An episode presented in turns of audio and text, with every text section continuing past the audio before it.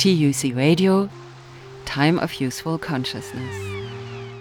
T U C Radio Archives, The Quest for Water and the American West, by Doctor Gray Brechin, Imperial San Francisco.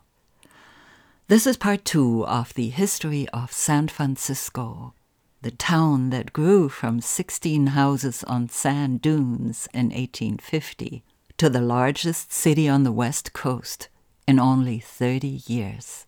Gray Brechin explains in the first chapter of his book, Imperial San Francisco, how the gold rush connected two important factors for city building, a swelling of the population and the growth of investment capital. But the mix of people and money was lacking another major ingredient, water.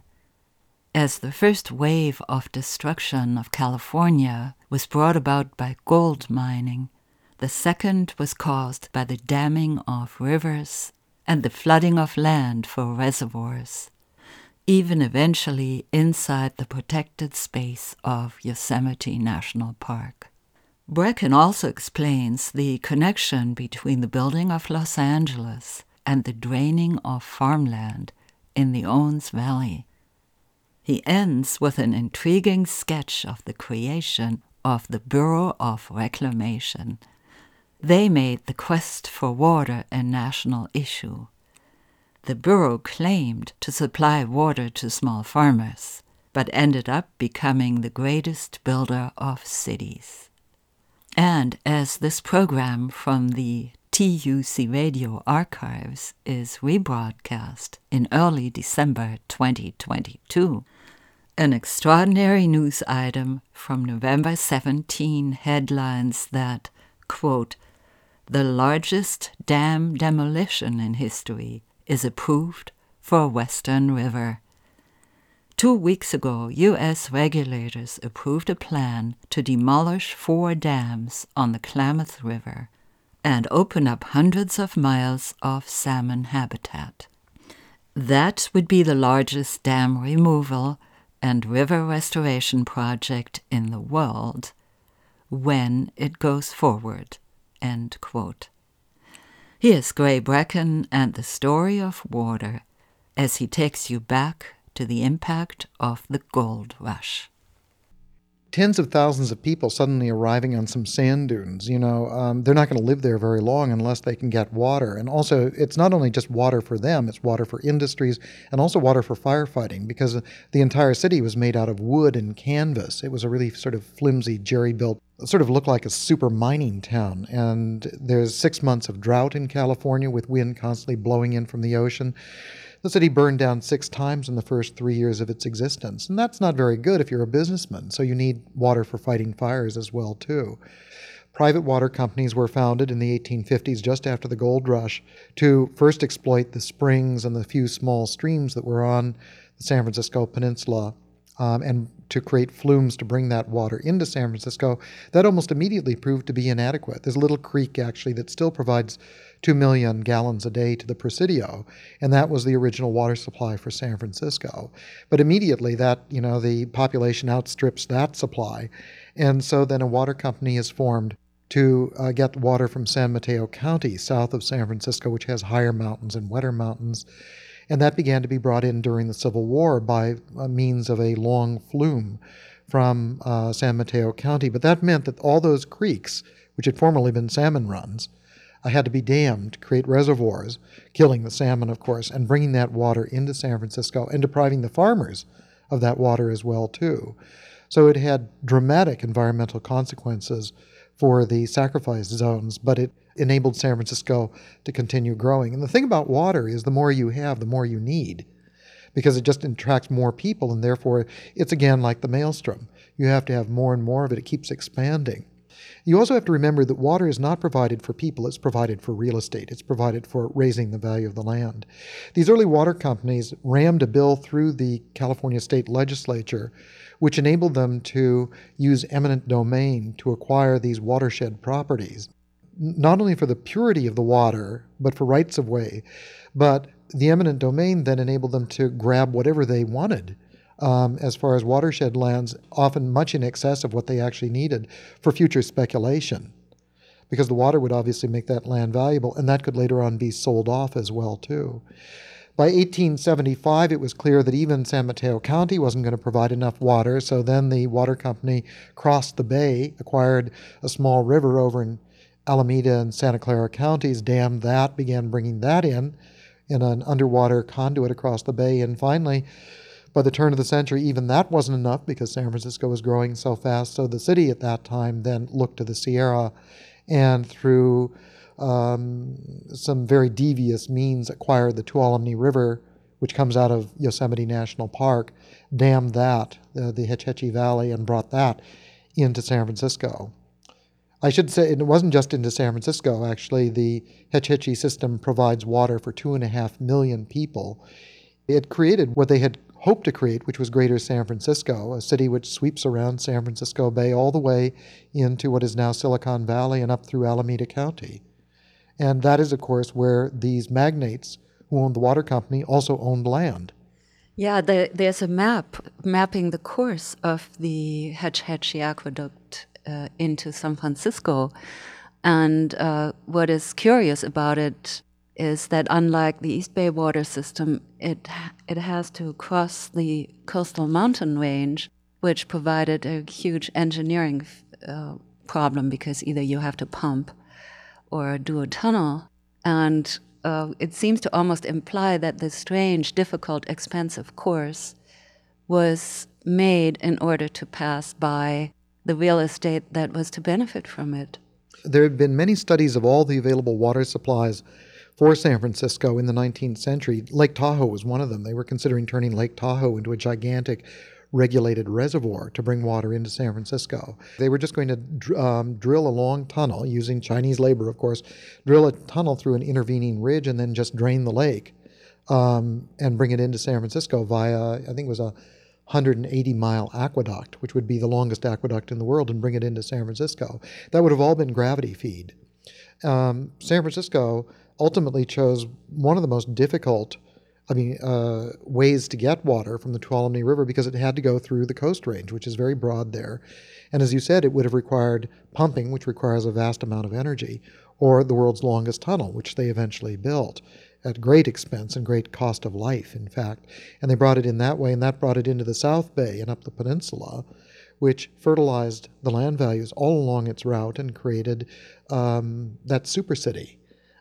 Meanwhile, it was taking so long to build, it took them twenty-five years to build that system, that within five years, the East Bay cities, Oakland, Berkeley, and Alameda, decided to go it alone, and they acquired uh, water rights to the Mokelumne River to the north, which had been formerly considered, and brought that water in within five years by gravity feed, by bringing it in through the Carquinez Strait area.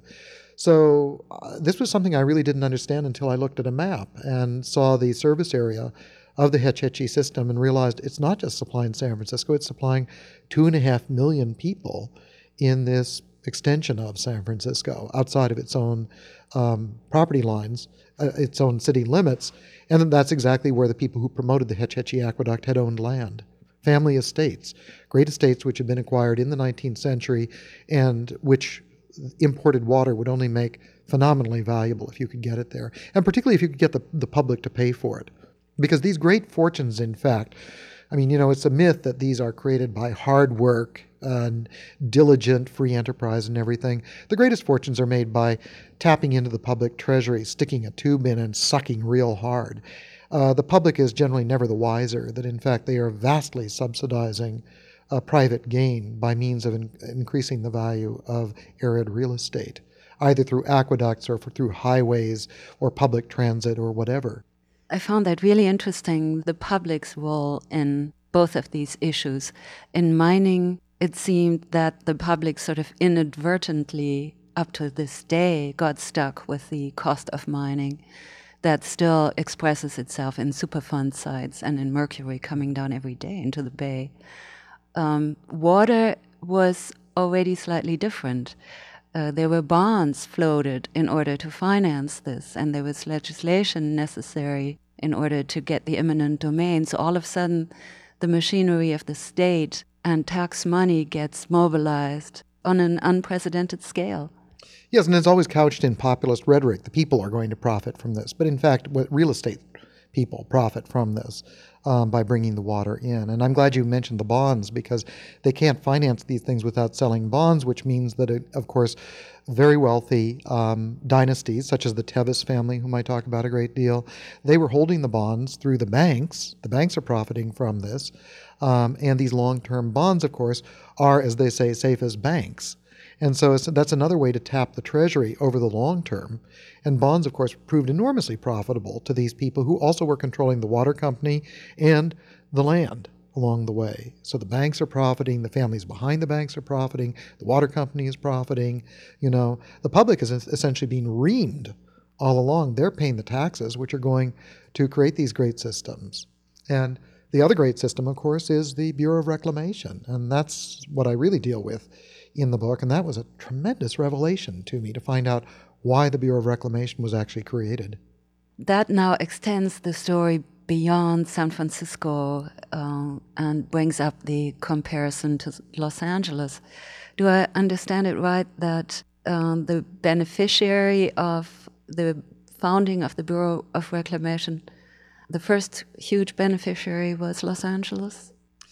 Well, that's, again, uh, it's a it's a compelling myth, which, of course, you see in um, dramatized in the movie Chinatown or Mark Reisner's great book, um, Cadillac Desert. Uh, the Bureau of Reclamation, or the Reclamation Service, was formed in nineteen oh two by a congressional act. And it was formed, the enabling legislation was to bring publicly subsidized water to small family farms, owner-occupied on one hundred sixty acres. Great populist rhetoric.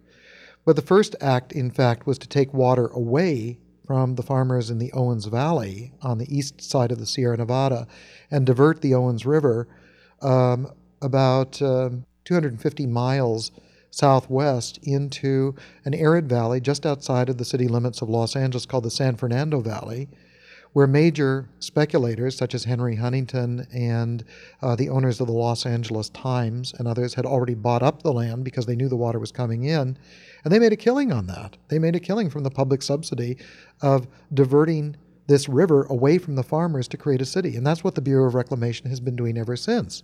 Despite its enabling legislation to uh, help small farmers, what the Bureau of Reclamation has morphed into is the greatest builder of cities that probably the country has ever known, and it's all through taxpayer subsidies.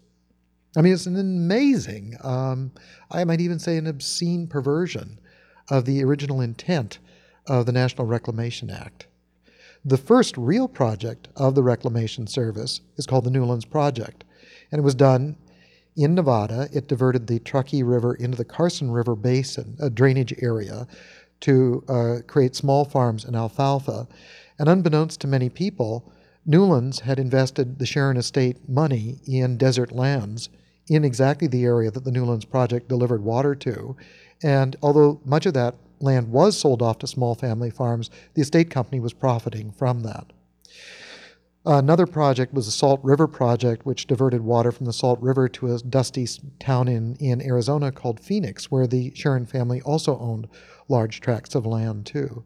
So you find that, in fact, the Bureau of Reclamation served these private and largely invisible land companies, in fact. And one of them was the founder of the Bureau of Reclamation. I liked the reference uh, honoring the Paiute and reminding people that they lost their water in that process. Yes. When the Truckee River was dammed, and the Truckee River is not a large river. It drains out of, it's the, the sole outlet of Lake Tahoe, and it drains out and courses uh, through the western Nevada desert and drains into a terminal lake called Pyramid Lake, a very beautiful desert lake. And that was where they had given the Paiutes an Indian reservation right there. And the Paiutes relied for their livelihood upon the fish in the river and the hunting along the river banks. And once the Truckee River was dammed and drained and drained out of its uh, bed into the Carson River drainage, of course, the river went dry in the Indian reservation. The lake began dropping. The fish all died. The Paiutes essentially were left high and dry and impoverished. But this has happened over and over again. The Indians really didn't have any say in the disposition of their own water, in fact. And um, there was a seasonal lake called Winnemucca Lake to the east of Pyramid. That went completely dry. It's just a salt flat now. So again, you have one of these dramatic environmental catastrophes, a sort of ecological collapse that resulted in order to divert water away and to turn it into capital on city markets somewhere else. The same thing happened in California's San Joaquin Valley, in the Central Valley, um, where there was a, a great ancient lake called Tulare Lake, the largest lake in California, which supported an, an enormous um, ecosystem. It was critical to the Pacific Flyway, to otters, to elk, Uh, beaver, et cetera. Uh, it was a great vortex of life.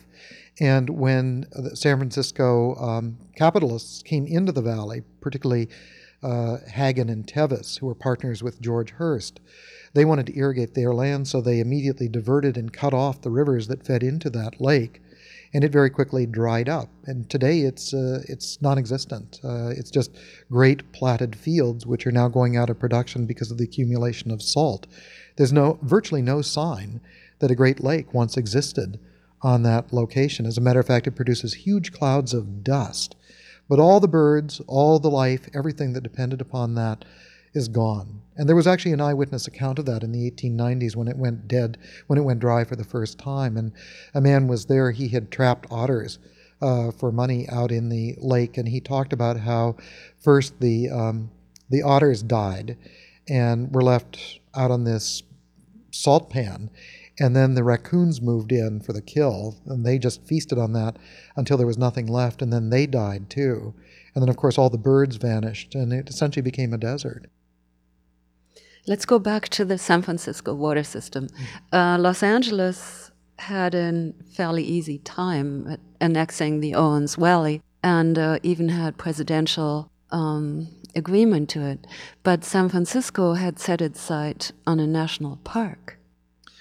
Well, yes, it was a former mayor named James Duval Phelan, who was a, a wealthy banker, an Irish-American banker, was one of the largest landholders in California at that time, and he realized that if San Francisco was to continue to grow, and he was he was very articulate. He was always, he loved giving public speeches and writing, and he always was writing about the imperial city and its destiny to become the greatest city in the Pacific, as long as it could get water. He realized that, you know, it couldn't do that without water.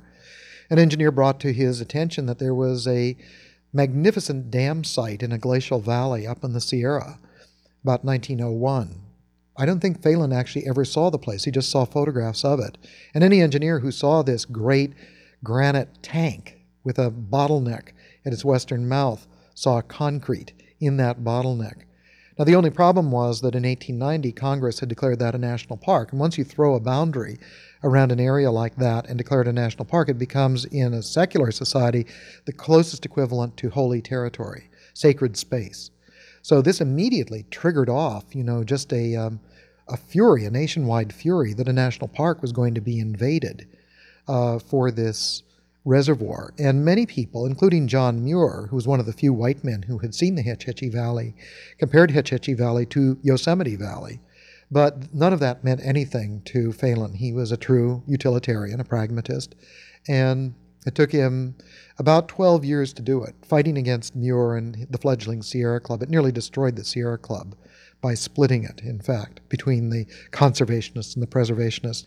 But finally, just before Christmas in nineteen thirteen, Phelan was successful, and Congress passed what was called the Raker Act, which gives gave San Francisco a unique variance to dam a river in a national park and to use it as its uh, reservoir, not only for water, but for the production of electricity, provided that electricity would be wholesaled to the people in San Francisco. That also has never been um, honored, actually. That, that provision of the Raker Act has always been evaded because the city almost immediately sold that wholesale electricity to P G and E, which provides it at retail for the city. But anyway, the point is that San Francisco uses half of Yosemite National Park as its watershed to provide water for not only itself, but for all the people in the Hetch Hetchy service area around San Francisco Bay.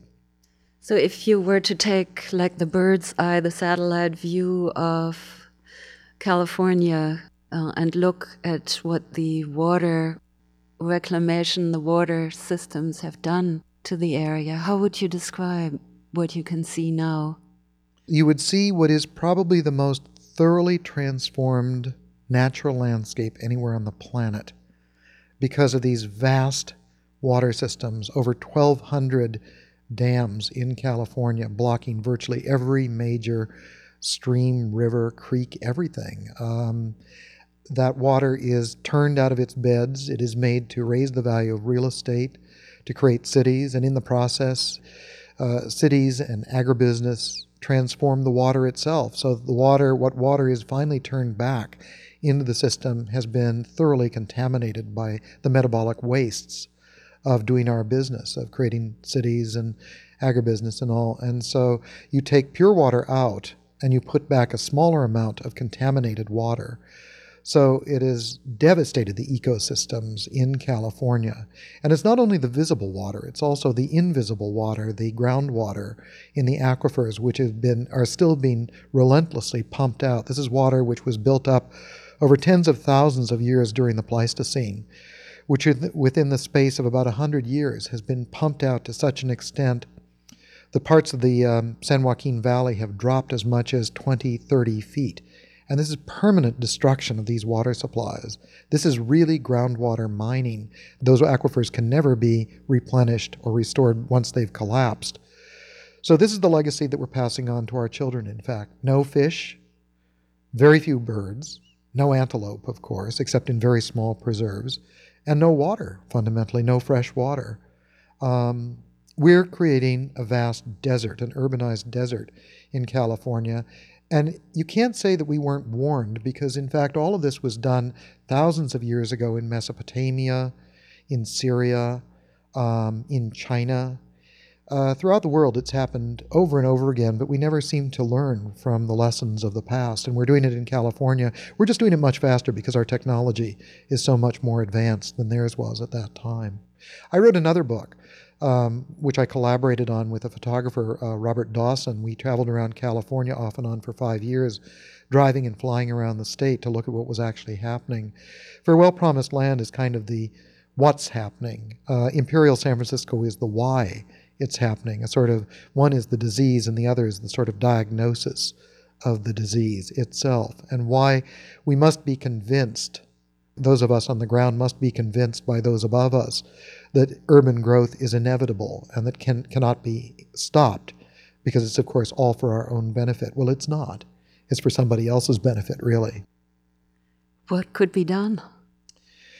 The only thing I can come up with at this point is that there has to be a far greater um, level of public knowledge of how these mistakes have been made over and over again and about how we are doing it now too, to our own planet, that we are essentially destroying our own home. Our, our, George Perkins Marsh said this in his book in eighteen sixty-four. He said it was as if we were tearing the studs out of our house and burning the furniture and the wainscoting in order to seethe our, our porridge, um, and that obviously uh, the results would not be very good in the end. We're, we're doing it very, very fast now. So we, what you need is an educated populace.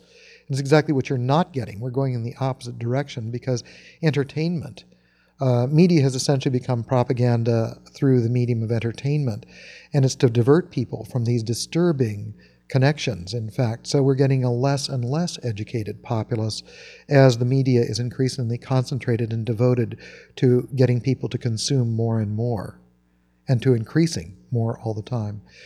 So I, you know, the what we have to do is to fight for every independent, non-corporate media outlet that we had. And that means, I think, taking back public television, public broadcasting. People have to be made aware of what was stolen from them in the nineteen eighties and nineties, and to organize to take it back so that we can, in fact, educate ourselves to things that we might not want to know because much of this is very, very disturbing, but what we, what we must know in order to find solutions to it. But I wanted also to illustrate certain ideas of my mentor, Lewis Mumford, who is, I think, one of the great thinkers of the twentieth century. And unfortunately, not very many people read him anymore. But um, Marx was one of the great thinkers of the nineteenth century. Mumford was one of the great thinkers of the twentieth century because he taught us to see cities ecologically. And we must do that. You know, the, there's a paradox in that the larger that a city becomes, the more dependent it becomes on the natural world, but the less aware people are of that dependence. They just expect that you flip a switch and you get energy, you turn a, a faucet and you get water. Well, you have to begin thinking then about what happens at the other end of those lines. And that's what Mumford taught me to do, what he would teach anybody who reads him to do. And so part of the reason for writing the book is it's an homage to my mentor. And I wanted people to read Mumford. I still read Mumford all the time, you know, and he's such a volcano of ideas. I constantly get ideas from him, in fact. So really, it's kind of an illustration of Mumford's ideas and a warning of what's to come, because Mumford was always warning us about what's to come. And so much of what he warned us about has, in fact, come true. Which ones of his many, many books do you recommend? The one that influenced me the most, I think, uh, well, there are two, The City in History, in which he's constantly pointing out that what was past is always present. That when we're reading about Rome, we're really reading about now, um, and that there's much to be learned from the past. But the other one is The Pentagon of Power. And he wrote that at the time of the Vietnam War. He was one of the first um, of the great intellectuals to come out against the war and to uh, to point out that this was the mega machine, as he called it, in operation, the union of great corporations and large business, the worship of the machine, to create enormous environmental and social destruction. And he denounced it early on, long before many other people were doing so. But he also saw it as finally rolling towards our own global destruction, whether through environmental destruction or through instant annihilation uh, through the release of thermonuclear weapons. He felt that the, the mega machine was the first machine that cities had created, that kings and emperors had created, and we weren't aware of it because, in fact, it's an invisible machine. It's created out of human bodies, Um, carefully inculcated with unifying thoughts by those who control the flood of information. And I think the same is true today. He saw it being rebuilt today, and I think that it's very true. It has been rebuilt. It's much more powerful now than ever before. We worship the machine exactly as he warned us that we shouldn't. That was a conversation with Doctor Gray Brechin, the author of Imperial San Francisco. Brechin is also the author of Farewell Promised Land. You heard an interview I recorded in late two thousand. Meanwhile, Brechin's book, Imperial San Francisco, has become a classic of urban studies and was republished in two thousand six. He is visiting scholar in the U C Berkeley Department of Geography and has embarked on a new project. He and a team of researchers have spent years chronicling the often forgotten works of the nineteen thirties New Deal. The Living New Deal project is the record of a lost society, of a once intensely public-spirited America. Gray Brechin received a P H D in geography from the University of California at Berkeley. You can follow Gray Brechin on his website at gray brechin dot net. That's one word, G R A Y B R E C H I N dot net. You can hear this program again on T U C Radio's website, T U C radio dot org. Look for the newest programs page. T U C Radio is free to all radio stations and depends on the support of listeners like you. Your donation on T U C's website keeps this program on the air. That's T U C radio dot org. My name is Maria Gelarden. Thank you for listening.